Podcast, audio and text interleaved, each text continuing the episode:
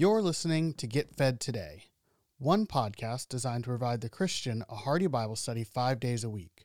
While our mission is to showcase a variety of different Bible teachers, if you want to access more content from a particular pastor, simply listen to the end of the episode for additional information.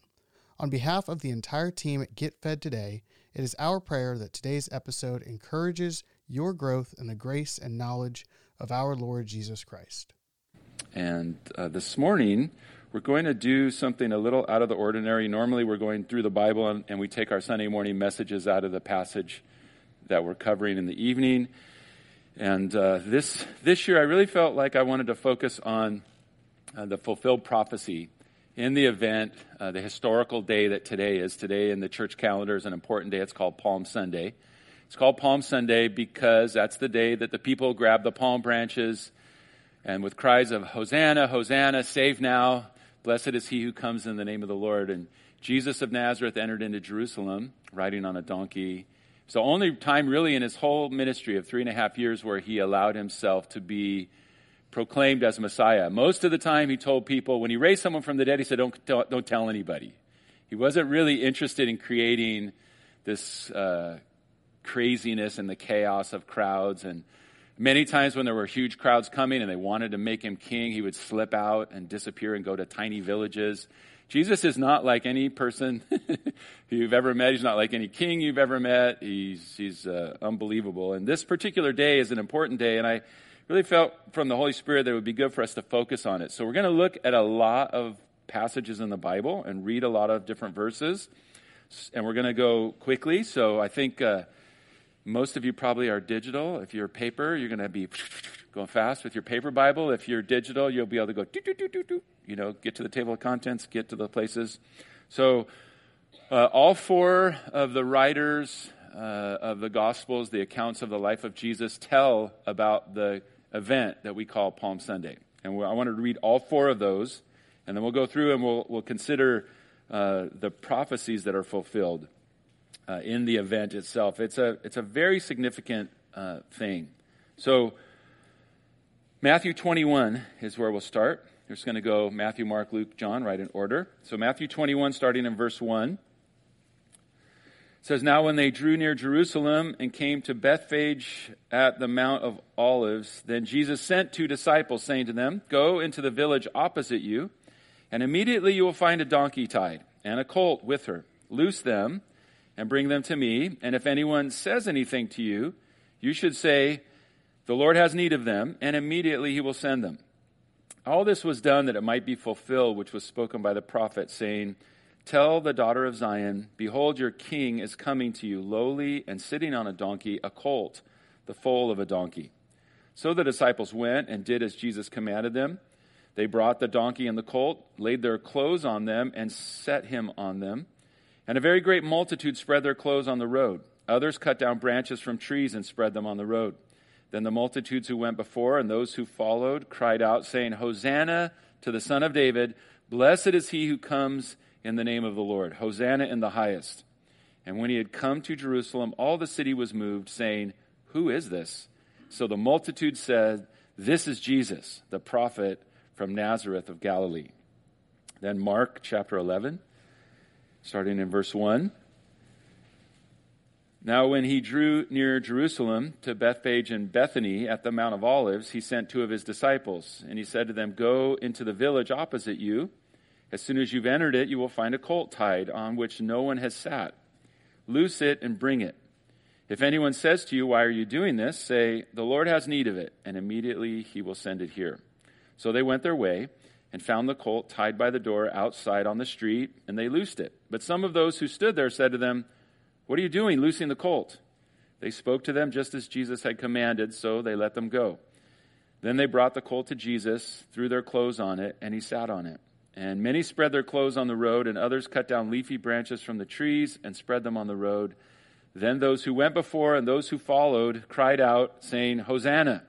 Blessed is he who comes in the name of the Lord. Blessed is the kingdom of our father David that comes in the name of the Lord. Hosanna in the highest. Then Luke chapter 19. Luke chapter 19, and in this case it starts in verse 29. Luke 19, verse 29. It came to pass, as he drew near to Bethphage and Bethany at the mount called Olivet, that he sent two of his disciples, saying, Go into the village opposite you, where as you enter, you will find a colt tied on which no one has ever sat. Loose it and bring it here. If anyone asks you, Why are you loosing it? Thus you shall say to him, Because the Lord has need of it. So those who were sent went their way and found it just as he had said to them. But as they were loosing the colt, the owners of it said to them, Why are you loosing the colt? And they said, The Lord has need of him. Then they brought him to Jesus. And they threw their clothes, their own clothes, on the colt, and they set Jesus on him. And as he went, many spread their clothes on the road.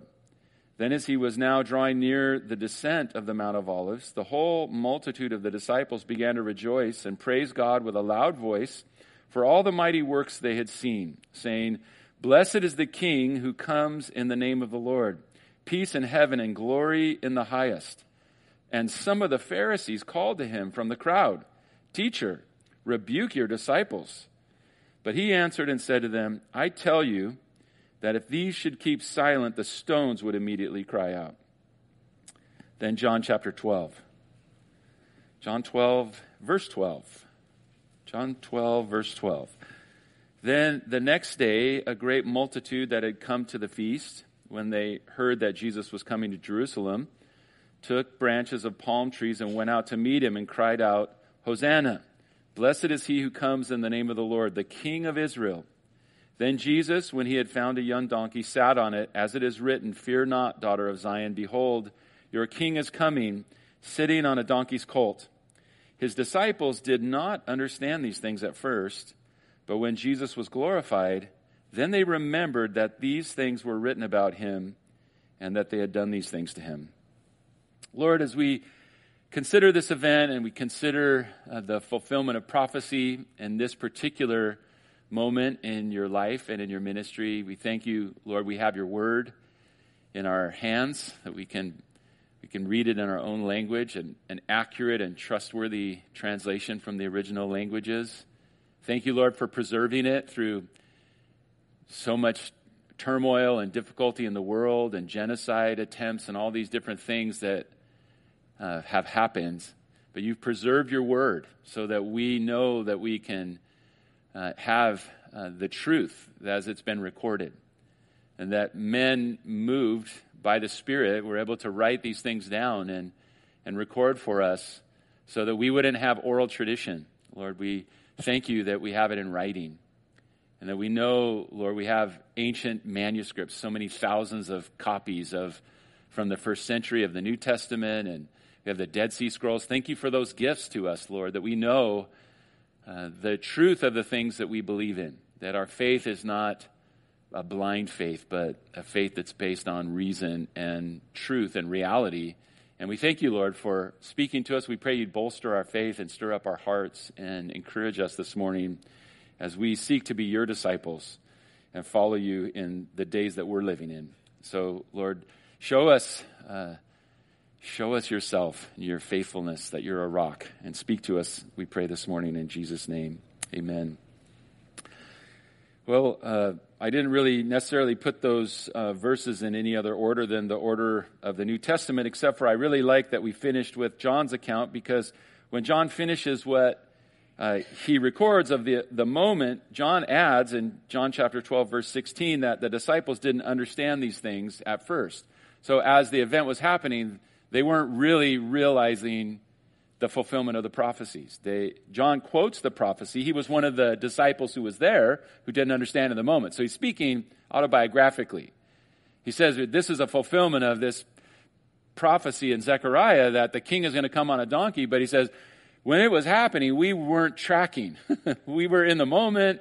We were excited about what was happening. We were all shouting hosannas. We were his disciples. We were looking for this kingdom to come. But he says uh, the disciples didn't understand this at first, but when Jesus was glorified. Because Jesus' uh, uh, perspective or, or uh, his understanding or his purpose of coming as a king was to come and sacrifice himself, to take up his life three days later, to rise from the dead, and to extend forgiveness of sins, not just to the Jewish people, but to every human being who would ever live.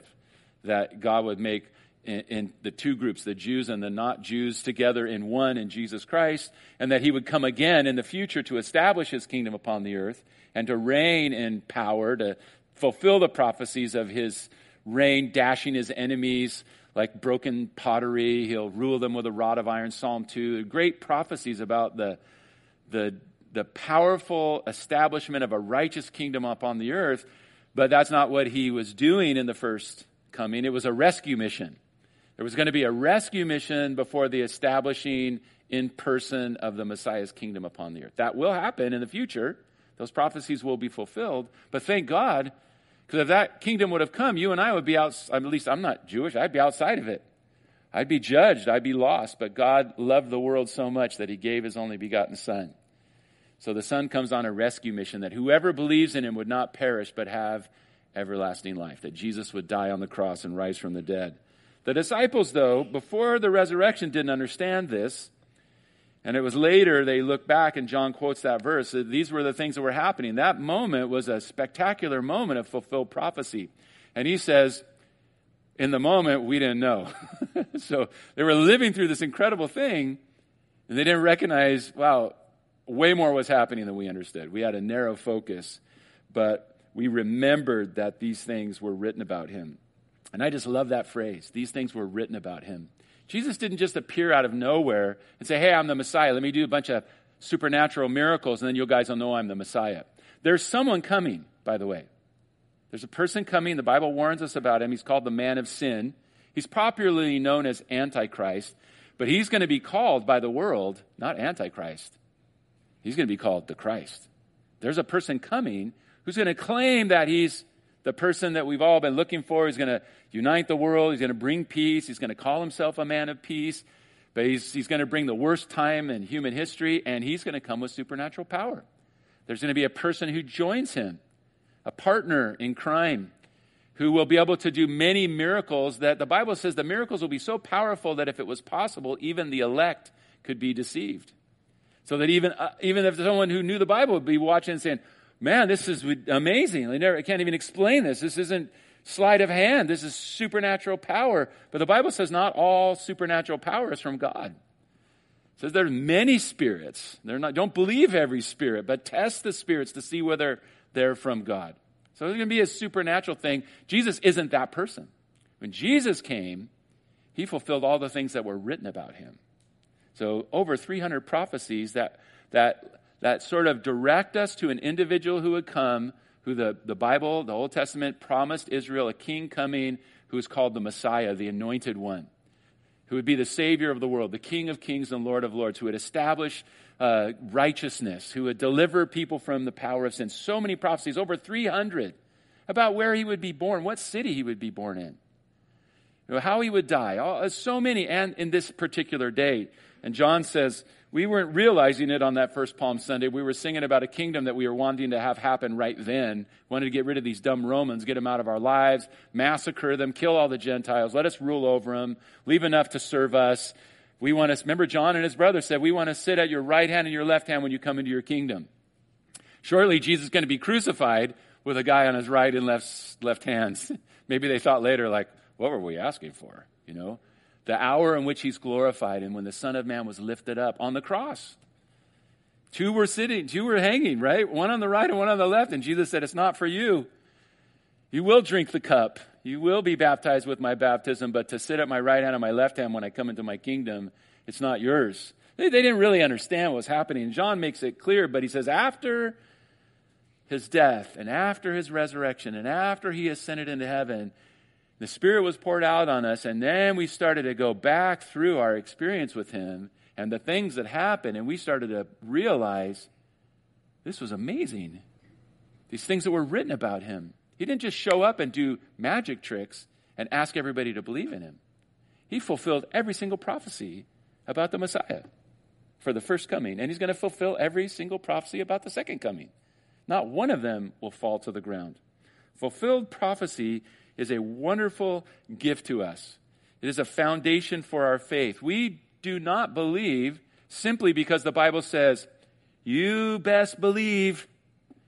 We're not, believe, we're not believers because we were threatened. Well, if you don't trust me, bad stuff's going to happen to you. God invites us. He says, Come now, let us reason together to the Jewish people. Come now, let us reason together. Though your sins were as scarlet, they can be as white as snow. Our faith isn't a blind faith. God's never asked anybody to exercise a blind faith. And we don't believe simply because the Bible tells us to believe. We believe based upon reason. Our faith is reasonable. And God's given us reasons for our faith. Paul puts it like this in Romans 1:20. So this is where you can start getting on your horse. We're going to go to a bunch of Bible verses. I'm not going to uh, wait for you. So, but get there and read them. These are important verses. If you're taking notes, uh, remember these and, and check them because this is this is important. We believe for reasons. One of the reasons is the creation itself. I'm going to set this uh, uh, at the beginning before we get to fulfilled prophecy because fulfilled prophecy is better than this. It's a better revelation. But the most basic revelation, Paul says in Romans 1, verse 19, speaking about the degradation of the culture to move away from God, he, he, he, he says, Romans 1 19 and 20, because what may be known about God is manifest in them, for God has shown it to them. Every single human being, because they were made in the image of God and are living on the planet, has a revelation of God, and they'd be guilty if they weren't looking for the invisible God and wondering who He is. Um, God holds us accountable. Verse 20 is the why. How could God do such a thing? Well, he says in verse 20, since the creation of the world, his invisible attributes are clearly seen, being understood by the things that are made, even his eternal power and Godhead, so that they are without excuse. This is one of the reasons why it's such a damnable heresy of the, the, the theory of evolution. It's pushed on to people as though it's fact, it's provable, that's the most logical explanation for the nuance and the and the, the beauty of the creation that we live in, that it's all an accident. That's just, that's just the stupidest thing in the world. But it's, it is pushed. Why? Because people don't want to acknowledge God. But Paul says, God said, you're without excuse. If you live in the world and you don't look at the world and it doesn't put you in awe and make you think, there's got to be more. There has to be more. When you see a child being born, when you see a beautiful sunset, when your heart is thrilled by music and you're like, why are these melodies making me feel these things? How am I connecting to these wavelengths? Is it, is, the, is it just a naturalistic explanation? That's the foolish, most foolish thing in the world to believe. You'd have to decide, I don't want to believe in God and I'm looking for any excuse to not believe in God.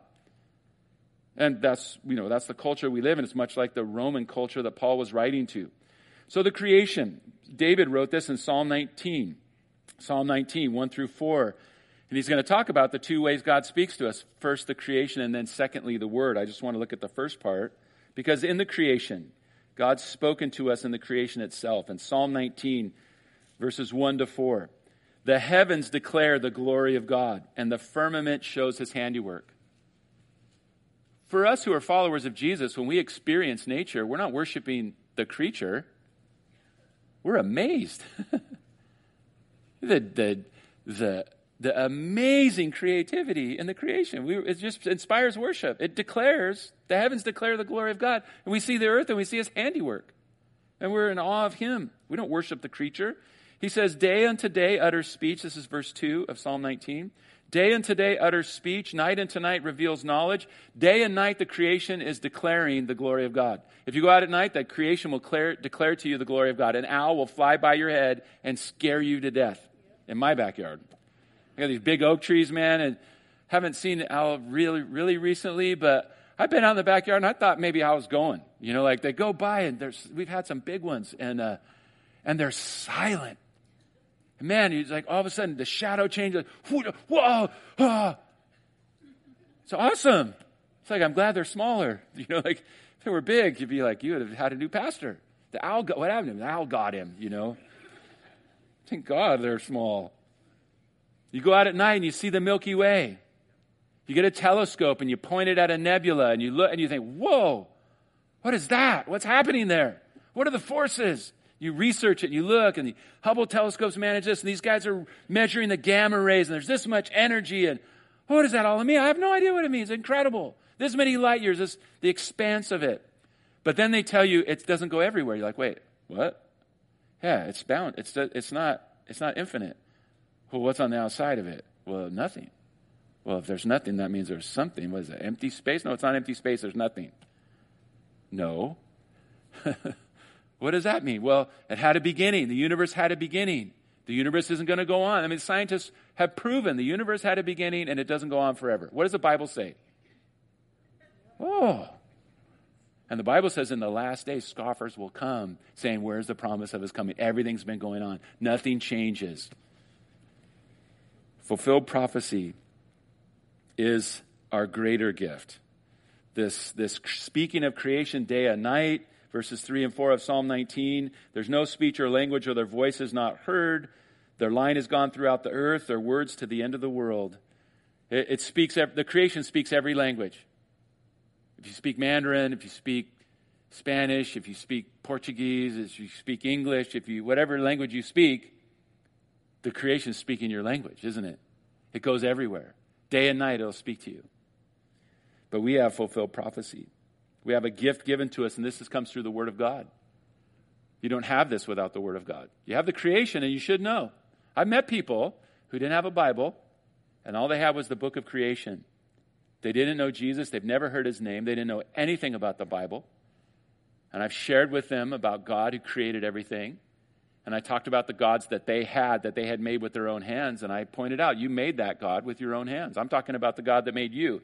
And I have had this experience so many times. You don't have to worry about the person who's never heard. You have to worry about the person who has heard and has hardened their heart. Because I've met the person who's never heard. And I've heard this countless times, sitting in a remote place with someone who's never heard the gospel, and I've heard these words repeated to me over and over again. We always knew there's a God. There has to be a God. You can't explain the things that we see. There has to be, we just don't know who He is, and these are the gods that we receive from our fathers. And so we're trying to appease them because we're afraid of them. But yes, we've always known there was a God. and I think, I think of Psalm 19. I think of Romans chapter 1. I think, well, here are some very smart people. They've been reading the book, the book of creation. But we have a better book. There's a better book. There's better reasons to believe. Those are th- that's enough to make you without excuse, by the way. So if you say, "Well, I'm an evolutionist. I don't I don't believe in anything you're saying, Rich." Well, you're going to meet God one day and you can explain that to him. And then he's going to hold you accountable to the truth that you should. And that your excuses and your straw man doesn't hold any weight. The straw man will burn up in the fire of God. The fulfilled prophecy that we have, it's even it's actually even greater than an eyewitness account. And I, that's why one of the reasons I wanted to read all four of the accounts. They're slightly different, aren't they? They don't contradict, but this writer emphasizes this. This writer emphasizes that. Even when they're talking about what the people are saying, they don't even say word for word exactly the same thing. It's not like the guy sat down and go, okay, how are you going to write this? I'm going to say, like, okay, well, make sure we don't contradict. It's like every eyewitness account, right? I've been a pastor long enough to know that some of you are going to hear this sermon and think it's the best sermon you ever heard. And some of you are going to walk out going, I don't know what that guy was going on about. Right? Eyewitnesses, same event, right? Someone's going to say, well, what was happening? You're going to have one perspective. Someone had a great time. Someone had a terrible time. Someone said, wow, I made a bunch of friends. Someone's going to go, no one even talk to me. So eyewitnesses, they're not that trustworthy. Okay?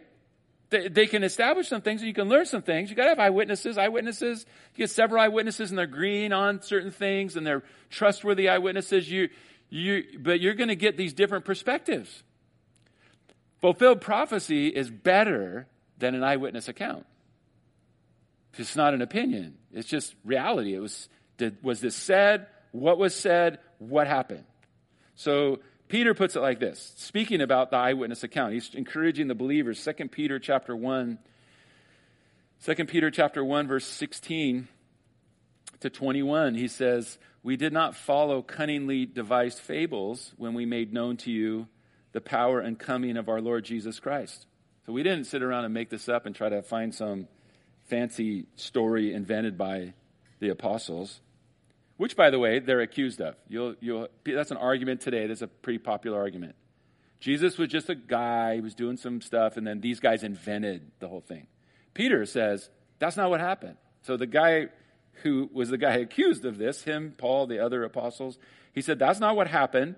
He says in verse 16, continuing, We were eyewitnesses of his majesty. He refers now to his eyewitness account. Verse 17, he was with Jesus. He received from God the Father honor and glory when such a voice came to him from the excellent glory. This is my beloved Son in whom I'm well pleased. And we heard this voice, which came from heaven when we were with him on the holy mountain.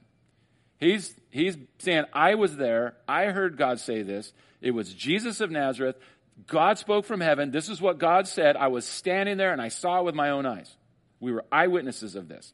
But look at verse 19. This is a little bit, it's translated different ways, and it's a little bit, it could be, trans, it's, there, I wouldn't say it's an ambiguous phrase, but it's a phrase that it's an interesting way of saying this. And so the translators, uh, they're not uniform in how they translate it. I love the Old King James translation the best. I'm reading from the New King James. After he says we were eyewitnesses, then verse 19 he says, and we have the prophetic word confirmed. Or, or uh, the Old King James says, we have the word of prophecy made more sure. The verb is the idea that, that what you can really trust, this, this is the surest thing you can have, is the word of prophecy. Peter says, we're eyewitnesses, and then he says, but we have the word of prophecy. And it's sure. It's made sure. The eyewitnesses, you can look and go, well, these, do these eyewitnesses agree? Is it, are you worth trusting? They, they're not contradictory, but they're giving us different, this one emphasized this, this one emphasized that. They're, they kind of, you put them all together, you get the whole story. But we have something better than that. He says we have the word of prophecy, the prophetic word confirmed, which you would do well to heed as a light that shines in a dark place. And friends, are we living in a dark place? And a light that shines in a dark place? We're about to be living in a time when you're not going to know if anybody actually wrote you the note that they wrote you. We have a young guy in our church who may or may not be in this room right now, who's a teacher, who said, I'm using the chat AI to send letters to the parents. Almost, right? I'm, I just looked right at him, sorry. I want to give him away, you know, give away his identity, but he's saving time. He's probably, probably those letters are nicer than the ones he would have written. We're about to, li- we're living, like, it's a dark place. It's crazy what's happening. What a crazy time we're living in. Peter says, you would do well to heed the word of prophecy made more sure. You'd be, you'd be, you would do well to build your life on a firm foundation while you're living in a dark place until the day dawns and the morning star rises in your hearts. And then he adds, verse 20 and 21, know this first, that no prophecy of Scripture is of any private interpretation. You're not allowed to just say, well, I think it means this. Well, Jesus on a donkey, and some of us are donkeys, and we're idiots, and Jesus has to kind of corral us and ride us, or other, God's world's not going to. You just make it up, whatever you want. No, it's, it's a, a, donkey that no one ever sat on, and some of us are donkeys that no one ever sat on. No one will ever rule over us, and Jesus has to. You just start making stuff up. No, it's not. It's not open to any private interpretation. You can't just read it and go, I think this means this and that means that. No prophecy is of private interpretation. Prophecy never came by the will of man, but holy men of God spoke as they were moved by the Spirit. So it's reliable, it's an anchor, it's worthy of trust. I think of the rock climbers that use anchors. I like the word anchor. Isn't that a great word? An anchor, what does that imply? Well, it's, it's rock steady, and you're not rock steady, and you need to be tied off to that bad boy, or your boat is going out to sea, or it's going on the rocks, or you're going on the reef. Or if you're a rock climber, Hey, don't worry, follow me, I'll set the anchors. You better trust the person who's setting the anchors. Why? Because you're hanging off a cliff, you're on the side of a mountain. The anchor, it's holding you in a dangerous spot. I remember uh, an auto shop when I was a kid, had this crazy uh, World War II vet who was teaching us auto shop. And he had this thing that he would do. You bring in your cars. We, if you got ahead, you could bring in your own car and you could work on it at the school. It was always a fun thing, and you jack your car up and put it on the jacks. And he had this habit, and everybody understood it. He explained it to us. So you got your car on jacks, and Mr. McNally would come over and do everything in his power. He wasn't a big guy, but he would run and belly slam the, the car. He would do everything he could to knock it off the jack stands. And so you, if you're going to put your car on jack stands, Mr. McNally was going to do everything in his power to knock the car off the jack stands. And and so, yeah, there was a couple stories where some guys had not done a good job, and he actually knocked it off, and then their car was on the ground, you know, on the on the hubs. You know, it was, just, it was like, oh man, how are we going to get it back up? It was a big trial or whatever. But you know, everybody knew because you're not going to climb under that car, because that thing's going to fall on you, right? And so to this day, if I'm working on my vehicle, if I go under something, I can just hear, I almost can't remember his voice. I'm getting old. I can't really remember what he looked like. But I just know, like, you don't get under something unless you are sure it's not going to fall on you. So, we have the word of prophecy. What are you building your life on? And, and let's think of this moment, this Palm Sunday, and the fulfilled prophecy, because uh, they're fulfilling prophecy. Uh, the first part of the prophecy I want to, uh, first prophecy I want to look at is the fulfillment of, of this in the singing of the Hosanna song. Save us. Hosanna in the highest. Blessed is he who comes in the name of the Lord. Blessed is the King of Israel. So uh, let's start with that and the objection of the Pharisees. It, remember in Luke's account, in Luke 19, when Luke was explaining that story to us or giving us that story, verses 39 and 40, as he finished it, he said, Some of the Pharisees said, Teacher, rebuke your disciples, because they understood the singing of that song. That is a specific moment in time. This is the day that the Lord has made. We're going to be rejoicing and be glad in it. This is the revelation of the King of Israel. This is, it's not a song for David, it's a song for the son of David. That, that prophecy from the Psalm 118, everybody knew that that's a song for when the Messiah comes. So the disciples are singing the song, and the religious leaders are like, No, you're not. Change the station. Tell your disciples not to sing that song. Why? Because they knew. They're singing, they're saying, You're the king. You're the Savior. You're, you're the Messiah. This massive crowd, and we're going into Jerusalem, and it's four days before the, the Passover. It's an important day. They knew what was happening, and Jesus knew what was happening. That's why Jesus said, I tell you, if these would keep silent, the stones would immediately cry out. Why? Because this song is going to be sung on this day. And if you make these human beings stop, these rocks will start singing the song. The Hosanna song is going to be sung because this is that day. It's about a specific day. Let's look at Psalm 118. If you have your Bible, you can turn there quickly. If you're not good at turning in the Bible, Psalms is easy. Just open right to the middle. It's pretty much like smack in the middle of your paper Bible. You'll be close to it. It's before Isaiah. I went to Isaiah. Maybe it's a little bit before halfway. Psalm 118, verses 24 to 26 are the verses that they're singing. This song is a thousand years before Jesus comes into the world. 1,000 years before Jesus comes. And if you say, well, maybe the Christians edited it later. The Christians didn't edit later because we have the Dead Sea Scrolls. We know we have the Septuagint translation that's before. So we have a Greek translation of this that we know happened before the Messiah came, before Jesus came. And we have the Dead Sea Scrolls. We have we have proof that these things were written at least 200 years before the Messiah, but um, we believe they were written by the, uh, by the people who proclaimed, you know, declared to write them. So this is a Psalm of David, Psalm 118, verses 24 to 26. This is the day that the Lord has made.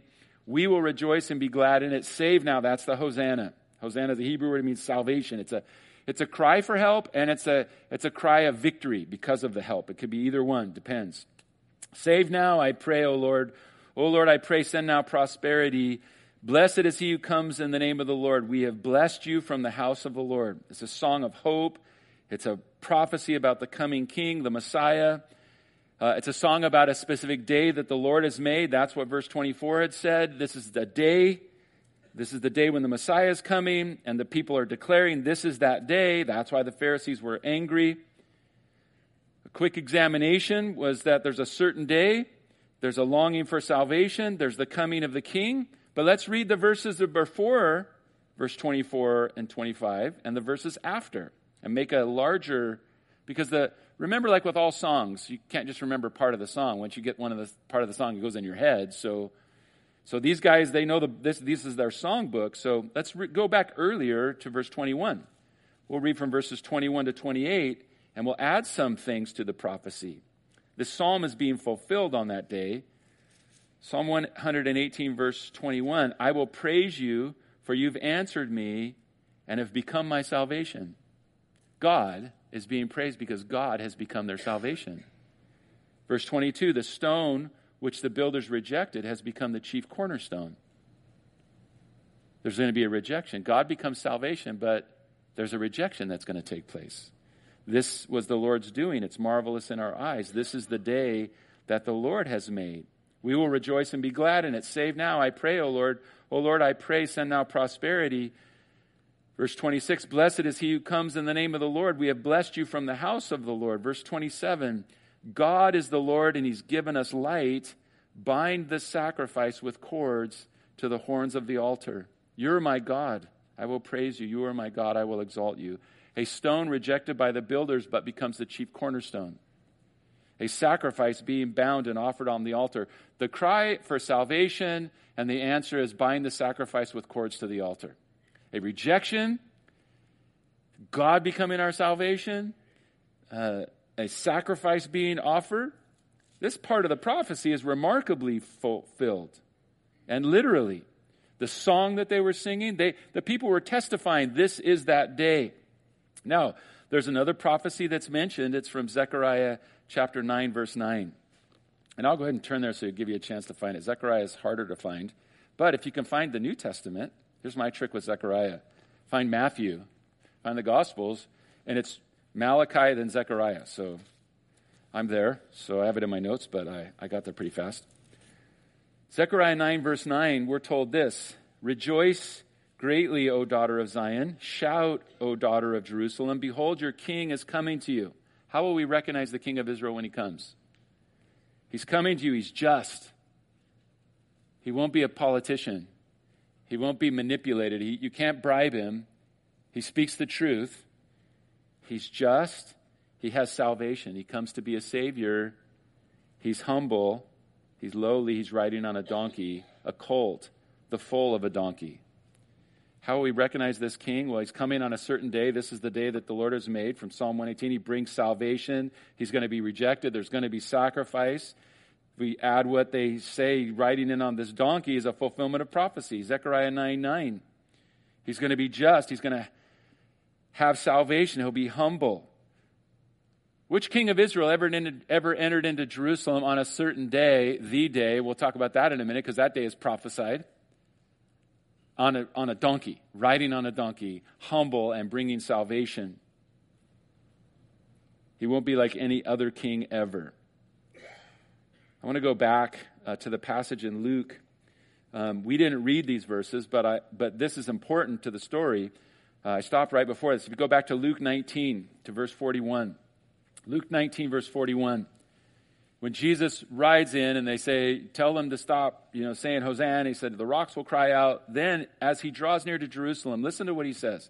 Luke 19, verse 41.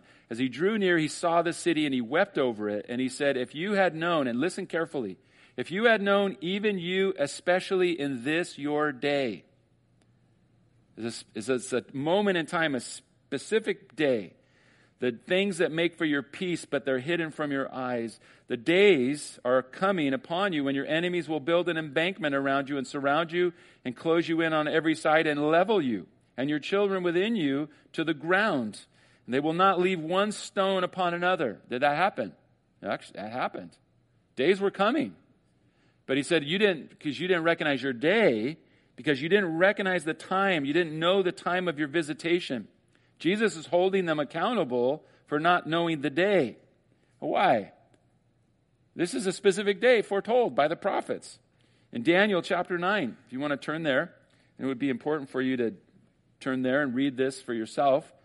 Daniel chapter 9, Daniel's fasting and praying, seeking God for the deliverance of the people. They've been in Babylonian captivity. It's going to be for 70 years.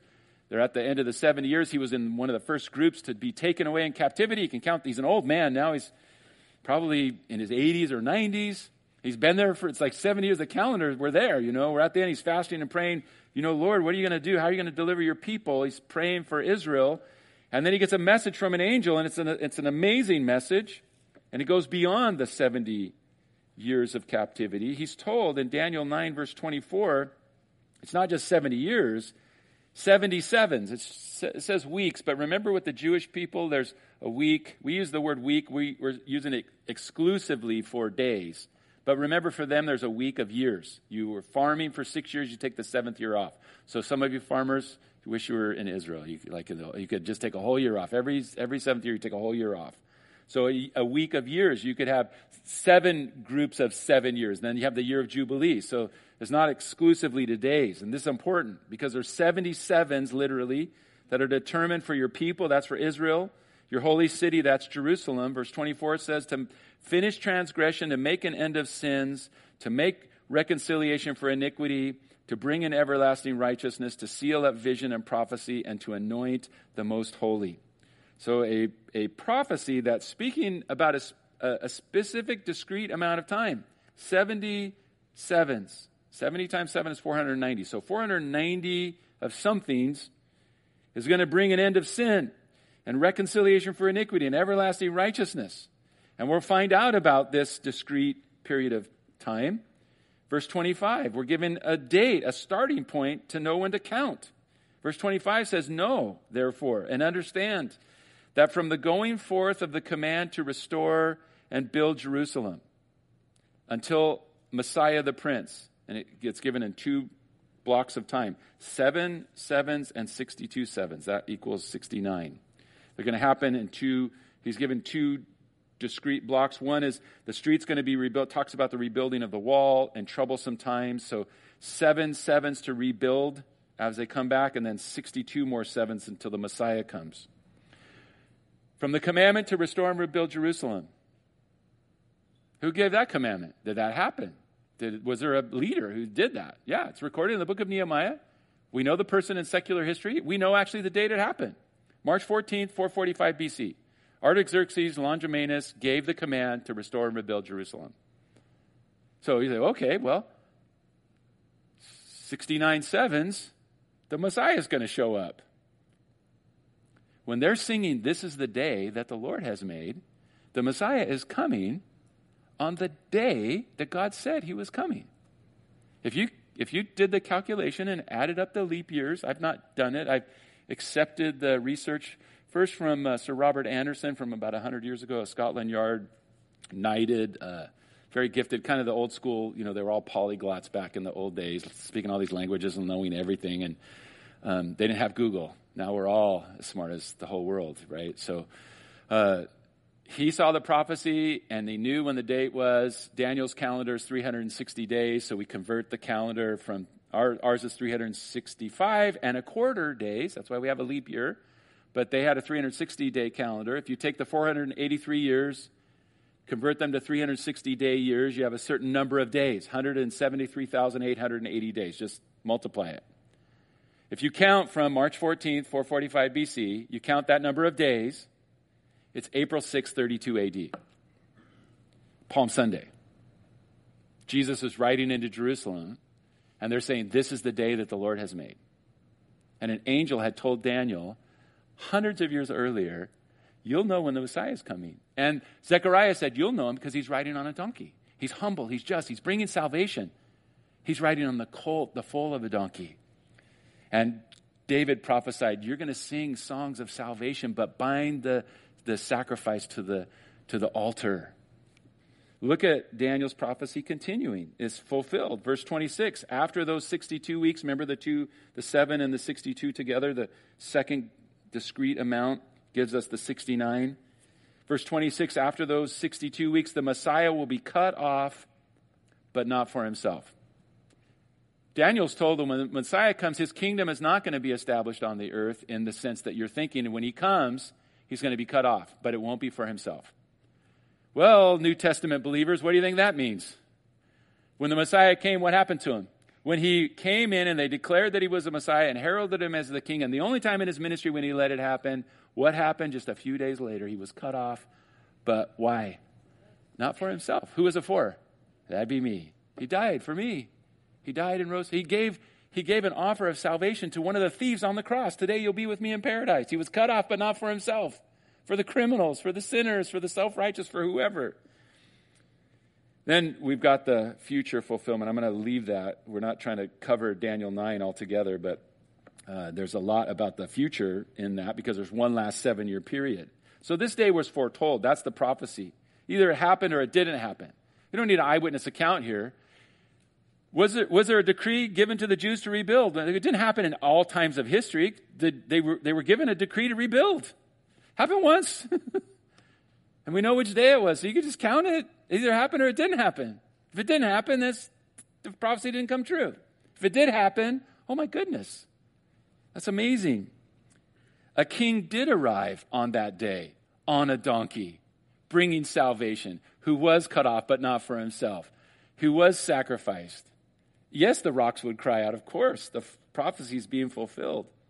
There's another way that, that God speaks to us through his word, and it's with uh, the, the word the theologians use typology or pictures. A type is like a, in the old school, remember a typewriter? Some of you are old enough, you did a typewriter. Some of you are old enough to remember a manual typewriter where it's really the, the, the acceleration and the mass of your amazing finger muscles. You know, you, you strike it, there's a mechanical advantage, and you know, that, those little things like, remember how they would just launch out? Uh, and then there's a ribbon of ink, and then it just, pa, and it's type. It's a type. That's what's called a typewriter because it leaves an, a mark, it leaves an impression. So, typology is the marks in the Old Testament of the New Testament reality. Jesus, rejected by his brothers, but he's the Savior. Joseph, right? Like it's a mark. The reality is Jesus, the mark, well, it's the Passover. The Passover. Jesus is going to be crucified on what day in their calendar? A Passover. So, what about this day? What about Palm Sunday? What, is there anything that happens related to Passover on Palm Sunday? Yes, actually. The Passover passage, Exodus 12, if you want to turn there, Exodus chapter 12, as God's announcing to Moses and Aaron about the Exodus and, and, and how it's going to be something that they'll remember forever. And it's going to affect their whole calendar. It's the beginning of their year. Exodus 12, 1 through 6. The Lord spoke to Moses and Aaron in the land of Egypt, saying, this month will be your beginning of months. It will be the first month of the year to you. Speak to the congregation of Israel, saying, On the tenth of this month, every man will take for himself a lamb, according to his father, a lamb for the household. If the household's too small for a lamb, then let him and his neighbor next to his house take it according to the number of persons. According to each man's need, you'll make your count for your lamb. Your lamb shall be without blemish, a male of the first year. You may take it from the sheep or the goats. Verse 6 Then you keep it until the 14th day of the month, and then the whole assembly of the congregation of Israel will kill it at twilight. The lamb is chosen on what day? The 10th. And then the lamb is sacrificed on the 14th. Palm Sunday is the 10th. Jesus is crucified on the 14th the typology. When Jesus is coming in, and Psalm 118 says, bind the sacrifice with cords to the altar. And they're saying, this is the king. And John writes later saying, we didn't fully understand what, we, what was happening. But after he was glorified, then we remembered these things were written about him. On the 10th, when the lambs are being presented to the priests, are these acceptable? Can we offer them for the Passover on the 14th? Jesus Christ is presented to the nation, and the people say, Hosanna, Hosanna, blessed is he who comes in the name of the Lord. The Passover lamb is being presented to the people, and he's acceptable, without spot, without blemish. Coming into Jerusalem, fulfilling the prophecy on the very day that Daniel was told by the angel to the exact day, riding on a donkey. So, why do I believe in Jesus Christ? because the Bible tells me I have to believe in him with a threat. Like, if you don't believe, I'm not threatened into faith. I don't see how I could not believe. I would have to be a stubborn, proud, arrogant person to say, well, no, God's going to tell me what to do. This is incredible. There's nothing like this. And we've only considered like, like three prophecies and a typology. There's 300, 333 prophecies concerning the first coming of the Messiah. One last thought to end with. And go back to one of these guys' accounts. Let's try uh, Mark 11. And I, I want to end with this for just an encouragement for you. We're considering what God has done in all of it, but there's some part of the story that I love, and I want to encourage you in this Faith comes by hearing and hearing the word of God. May God increase our faith and stir up our faith and give us more boldness to trust Him, knowing that uh, He is trustworthy. But there's a part of this that I think is so wonderful. The day that the Lord has made, something only God could do, fulfilling these crazy, pro- like nobody could say this is going to happen and have it happen exactly like this. It's impossible. But there are two unnamed people who play a significant role in the story. They steal a donkey. Two unnamed disciples of Jesus get to be invited into this amazing. This is the day that, if you had only known this in the day of your visitation. And for the rest of their lives, there's two of these guys, and they're not named that maybe the statute of limitations on donkey theft, you know, they get permission, I guess, so maybe it isn't technically a theft. They're told by Jesus, go into the town, you're going to see a donkey tied up, just take it. Uh, I have a couple questions about that, Lord. Well, don't worry about it if they ask you to say, the Lord needs it. Go to Target today and you see a Lexus, just take it. You'll find a Lexus running and uh, just get in. The keys will be in it. And if and if someone comes up, if the owner comes, just say the Lord needs it. Right? Put it in a context of reality. I mean, you think of it in terms of this is the day that the Lord has made, the day of your visitation. Jerusalem's going to be destroyed because they didn't recognize the day of their visit. I mean, this is a on a, on a scale, you can't think of this as such an important moment. The Passover lambs are presented, and the Lamb of God, who's going to die once and for all, is presented to the nation of Israel on 10 Nisan. He's going to be sacrificed on 14 Nisan, the first day of the month. He's fulfilling the picture of the Passover perfectly, but there's two unnamed disciples that get to be invited to participate in it on a particular day, to play a role in the story. I think, you know, I love fulfilled prophecy. I think it's very important for us. But there's other times when I think this is my favorite part of the story. My favorite part of the story is that Jesus looking at the group of the disciples and said, Hey, you two guys, go into that village over there. You'll see a donkey. We need the, we need the colt. Bring the, don- bring the mom and the baby and the colt, you know, and, and bring them. I need them. If someone asks about it, just say, I need it. You know, I think that's normative. I think you can look at look at the world that we're living in right now. Is God does God need to do a work? Is it is there's a work needs to be done? It's far beyond all of us, right? You look at the world, you think, oh my goodness, Lord, only you could you got to do something, and and God need to work on this this global scale or these large scale things. But here's really how it, how we can apply it to our lives. I think practically is just be just be like those two disciples. They could hear Jesus. They were close to him. They were listening to him. They were ready to go so he could speak to them and they could play their part in the story. It's a small part, but I, I think it's kind of a, a cool part.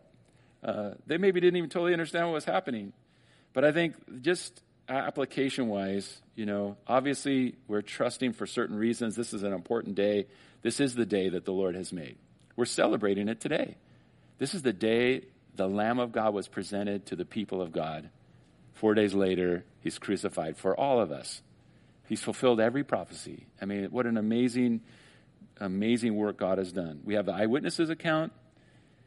We have the work of God that He's done in our own lives. We have the veracity of the text itself, the preservation of the text. We have the archaeological support of the text. But we have the fulfilled prophecy. What an anchor for us. But let's, uh, let's close with that. Stay close to Jesus like those unnamed disciples, playing their role in this very significant moment. Stay close to Jesus, listen to him, do what he says, exercising your faith. Why? Because he's awesome. and he's not done. He is not done by a long shot. So, Lord, help us. Pour out your spirit upon us. God, we pray for a a great move of the Holy Spirit in our hearts. We thank you for doing what only you could have done. Thank you for declaring it in such a way as that we would, we're really without excuse looking at the creation, but how much more that we have your word. How could we not believe?